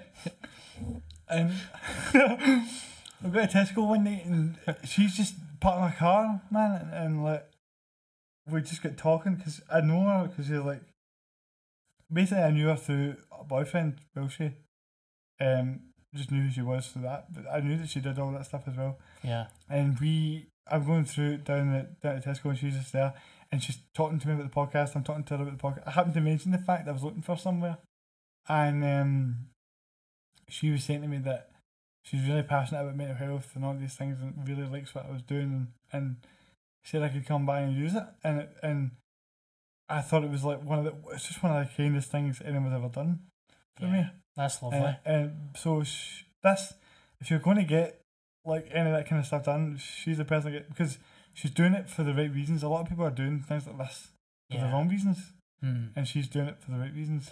A lot of things fall into your pace as well when when you don't think. I mean, you just went to the shops one night and you literally bumped into her, and now look what's happening. Honestly, this is why I'm telling you. I genuinely think that when you that when you put something out there in your mind, like oh, like see before I'm, I swear to God, mate, I'm not making this is true. That night I went to Tesco. I, I was I was either going to go down to my house, got to Tesco, and my head went, I'm going to just go up to Tesco. I didn't even know what I was going to Tesco to get. Really, I just thought I'm just going to go to Tesco. Like so, it's like I just feel like the everything that's happened. Mate, I honestly, just have. it's like, do you, know, do, you know, what- do you know what that's like? That's like that video where you putting the cone on the person's head. What? I'm just going to Tesco. I don't even know why I'm going to Tesco. I'm just going to go. Mate, I just was like, no, but honestly, I was like, I, I knew there was like food in that I wanted to eat, but I was just like, I didn't need to go. I just didn't need to Yeah. go. I knew there was stuff there. I just thought I'd go. And like, that just made me think of it. What was that all about? See the thing when you put the cone on the person said. What was that all about when you did the uh, the video with like, uh, oh, mate, see when you went like that, get you Mrs. Daly? That was the funniest thing I've heard in my life, that video. Then. How did it. that all come about? I wanted, oh, I've always wondered about that actually. Uh, it was just a short video for the BBC Aye. social. Did It you was- come it? Was it your idea? No, it wasn't my idea. It was a director called Connor Riley, Alright. and he had the premise. And I mean, I improved a lot of it, like the Mrs. Daily stuff and Oh, man, it's so funny, man. uh, all that kind of stuff. Was a a lot of it was improved, but it was their idea. It's like Scot Yeah. Squad. It's their um their idea, but Aye. I improved my stuff. Because I, I was just so, it was one of the funniest things, man, honestly. Oh, cheers, um, and but the point, but the point, is- the point is right. It's not so much like feeling like I'm gonna go to, but because I didn't, I didn't go to Tesco thinking I was going to meet somebody that was going to give me a studio. I mean, that's not the point. Yeah, That's mental, right? The point is, is that everything that's happened with the podcast, right, has been very much by chance, very much like how, I can't believe that happened. Um, even like a one of the guests I had, Mike Kerr, I spoke, to, I had an interview with him like two years before for college, and I wanted to get in touch with him when when when we decided that I was going to do this podcast as part of the Football for All project. And then he I couldn't find him anywhere. He was off social media and and all that. And then I met somebody at Tesco, same Tesco. He went. Uh, he, What, Mate- what is it with you and Tesco? Mate, I swear to God, I swear to God, this is true. Right, I went to Tesco, and as I'm, I'm behind this guy in the queue, and he's going to pay for something, but his car's not working or something like that. He can't pay for it, and I'm like, I'll pay for it, and he's like, he's like, no, no. So he ends up able to pay for it, but he just remembers the fact that I said I'll pay for it. So he comes out and he's like, yeah, thanks for that, and we start talking, and then next thing I know, he's, he invites me to like his house. This was when lockdown was eased, so can't down everybody. But we- we're all at the back, and there's like me and me and his pals basically, and we're talking, and um, I started talking about the podcast, and I started talking about Mike and wanting him on, and then he goes, "You talking about Mike here?" And I'm like, "What?" I, and he's like, "Mike here, my dad is pals with him, He has his number," and I'm like, "You're joking." That is mental. And so, see now when I say that, like, this was only going to be like a 10 week thing, and I can't ever imagine not doing it there. That is mental, mate.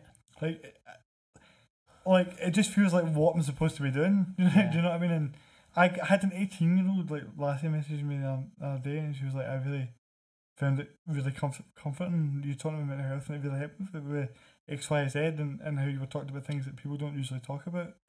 And I think surely there's like a billion podcasts out there. Surely somebody's talking about the things I'm talking about. Do you know what I mean?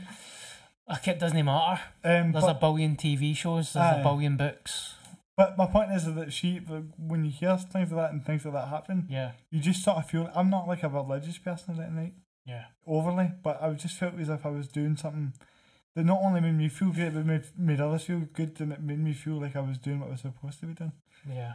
And I've wanted to have you on for ages, but like I said to you before, I wanted to do it where we could do it exactly how we've done it. This is went exactly the way I would have wanted it to go, you know. Maybe I'm the third time you go to Tesco. Hopefully, I see you. Imagine you get hit with a van or something. no, no, no, no, no. But I mean, like, at least if I hit by a van, it's not like I'm not going to be able to walk after it. I'll be fine. no, mate, I've, like I told you, I've been telling you for months that I'd come on. I'm happy to come on anytime you want. And I have enjoyed it. Honestly, there's like a million different things, uh, things we could talk about and a million different stories. But Yeah. I, I can't. I, I can imagine doing this with you a few times, and it's always like this. What it's felt this because I was quite worried about going live, right?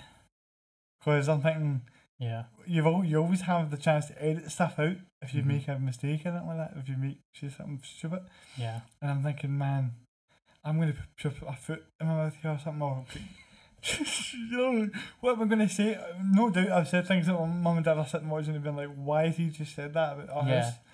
But hopefully, people find it funny. Do you know what I mean? Hopefully, it was a good laugh for them, and that's that's what it's all about. And also, just having like an actual honest conversation with somebody yeah. that I really was, you know, like have a lot of respect for you, man. But, but by the way, before we finish, this is something that I was supposed to, I should have mentioned earlier, right?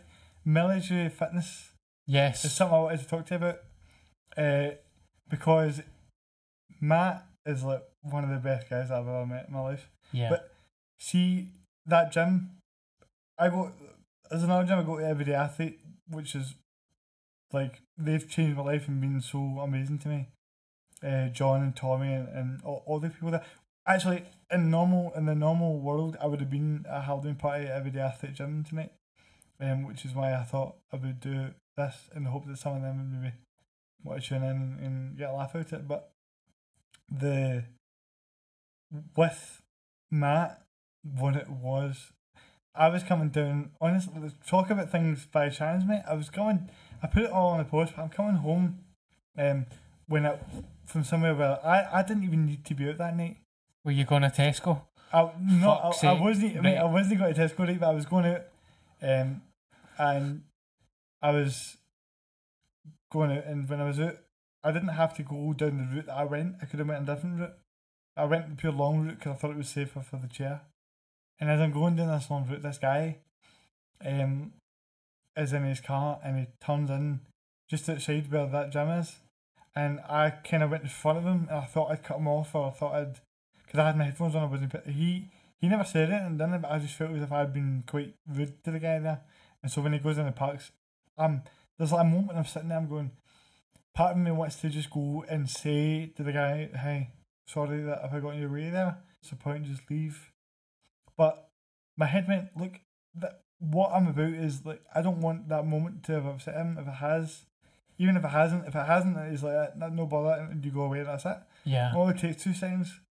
Do you know what I mean? Because you don't know. I just like because a lot of the wee things that made me feel terrible were just that wee things that nobody really knew. Nobody would think that they were bad things. You know what Yeah. I mean? Um. Uh, so it was like everything just made every wee thing made every big thing worse. So I went to the guy and I just went, "Hey, Matt, sorry that like, he's he tells me his name obviously, but I'm like, hey, sorry if I got in your way there." And he goes, um. No, not at all, mate. Not at all. I've seen you for years, what past year and stuff. Do you go? Do you go to the gym for that? And I'm like, yeah, I love going to the gym. And he's like, I own that gym right there. You should come by tomorrow. We talk about it, and I come by tomorrow, and train with him, and it was amazing. And he was just like, I'm going to help you with this and this and this. Do all these things for me, and and the guy refuses to just like take anything from me. For it. It's honestly amazing. And and then like a week later, like a couple of weeks later, the first time I see you in ages was, was in the gym. I was like, "What? How you doing?" Yeah. You were doing one of the classes, um, Yeah. and you commented on it. You commented on the post saying that you th- you you knew Matt and all that. And I didn't know. I didn't know that you like. I knew that you'd been going to a gym. I didn't realize it was close to my house. Is that? So how did you meet Matt? How did that all come about? No, uh, that gym. Like, Honestly, it was the same again, mate. Like I was years ago, I was too self conscious to go in, and I was always walking past this gym, and I was like, "What is that, man? Military Yeah. fitness." And I went in one day, so self conscious, and Matt has a pal. I can't remember the guy's name, but I was. He's like Matt was taking a class at the time, and the guy said, "Come in and have a chat," and I was like, "Ah, look, mate, can I just open and honest with you? Like I'm really self conscious about being fat. I think I might be too fat for this circuit training. yeah, So stupid. See when you think about what you used to say, yeah, yeah. you know, but the guy was so kind and understanding. I think he was in the army as well. Built, built yeah. like a brick shit house. Uh, And he's like, ah, pal, don't worry about it. He's like, Yeah. just come, try, do what you can. I don't go to Matt's class all the time because I'm a self employed comedian. I'm always working, or the COVID has Yeah. restricted the gym and stuff. But when, anytime I drop in, I always have a great chat with him. It's always a good workout, and uh, I love it. He's a It- great it's guy. honestly, it's just like like you say, it's so. Like, I mean, there's two. It's crazy because he's such an but he loves pushing you. He loves, Yeah, and I, what I liked about him was he just he showed me that kind of respect right away. I've been like, he didn't question what I, if I couldn't do something. He just assumed I could do everything yeah, and let me just do it. Do you know what I mean? And and it was like, and I swear to God, mate, I was like going down this, like the, the, the past few days before I, that happened. I thought I need somebody that's going to keep me in check. Sometimes, like I'm really, I'm down with the fitness thing, and I really want to make it. You know, in the past we well, I've been making sure that, like during lockdown, I went through phases where I was doing really well and I wasn't. But what I'm trying to say is that I wanted to get the consistency. I wanted to, whenever somebody, I almost feel that I care more about what other people think, uh, what how other people are feeling than I do myself. yeah, So when somebody's when somebody's holding me accountable and said, if you don't come in yeah. today, it will make me feel this way. It makes you go, I need to go in then, yeah. and he's great that way. With that said, I did miss his class this morning, but it was Aye, fuck him. Let's just go to Tesco. Get a meal deal. get a meal deal, mate, some wraps and that. Um, uh, no, but listen, this has been amazing, and, and I, was- I really appreciate you coming on and and um, doing this with me, man. It was, it's No, been a great mate. time. I loved it. I'll just check a few things, right? That's uh, 20 to 8 now. So, um, aye, it's 20 to 8. That's a bit. I need to be in my bed for 8. Back in nine, like a cup of tea and that shit. No, but uh, Matt, here, how how horrible would it be if it was the recording? honestly, see if it's not recording, man, I would cry myself to sleep at night. Honestly, a bit too intense. Maybe Honestly, we could just do it again. honestly, mate, I would honestly because it, cause it's like see the, the the the amount of effort that's been put into set this up Yeah. and do all this the past few weeks and stuff like Mhm. that. It's been stressful. This just feels like a relief to be sitting here talking to you and doing it. No. And I'm doing it all just. I'm hoping that I just hope that somebody watched it and had a laugh or watched it and was helped in some way. That's what it's all about. Yeah. And it's not about money or anything like that. It's just about trying to um, help people. And I probably should mention the fact that uh, these new these microphones and all that are from are from the sponsor, and uh, Kale Financial, who Chris Adams is that a big part of that, and we he's also again a wheelchair that I've known for years, Yeah, I know Chris. Aye. and he's great. And he listened to the first podcast, and hope he's watching this now. But and and he was talking to me about it, and he thought I was onto something, and he's helped me get guests on and stuff. And he said, "I, I want to sponsor this," and um, I don't want to take on a sponsor or sponsorship from anything that doesn't agree, that doesn't fit in with what I'm not like. I'm you're not going to sit here like me sitting like promote like like some like the KKK or something like that for for a thousand. You know, in pound or something like you don't. It needs to fit into like what the group, what the podcast is about, and and he he he and the company Kyle Financial they really do actually care about people Yeah. and stuff like that. And this isn't like an ad or anything, but they helping you, and I'm just letting you know that I'm the same way you talked about like being vegan and that you're not like I'm just saying it because they are good people and they deserve your support. Yeah. So go, they've got great deals on, and they're always helping people, and they've always got like amazing reviews and stuff. So I, I knew that Chris's heart was in the right place because I've known him for years. and I know what they're trying to do. So I was more than happy for them to sponsor it, and then I ended up with a studio and some good equipment and some great guests, and they're who we are. Brilliant, mate. Well, Um, Good things happen to good people. exactly, mate. So why is it happening to you? and that is a wrap. No, mate, I'm, I'm proud of you and I hope you keep going because it's a great show Yeah. and I'll come on anytime. I want to give a shout out to your football chums and all. Who was your mate you says was Uh, a Scot Squad fan? It's Thomas McMahon. Thomas McMahon. So all the best, Thomas. And uh, just, I'll come on anytime you need me, mate. I, I really appreciate that, and, and I- I'm sure we'll be doing plenty more of them, mate. Honestly, I really enjoyed it. Okay. No too many though, just like one or two. I bet you do charge like ten grand for each episode, so it's not really. so do you want me? I'll go and I'll end record. I, I Okay. okay, right. Right, okay. We'll, we'll we're back to normal. We're back to normal kind of things next Sunday on the twelve o'clock. for Right, the next okay. guest, just so you all know. Right, I'm going to end stream now, right? Cool. Catch us later. And I'm like a grander trying to work a laptop. Where's the E button?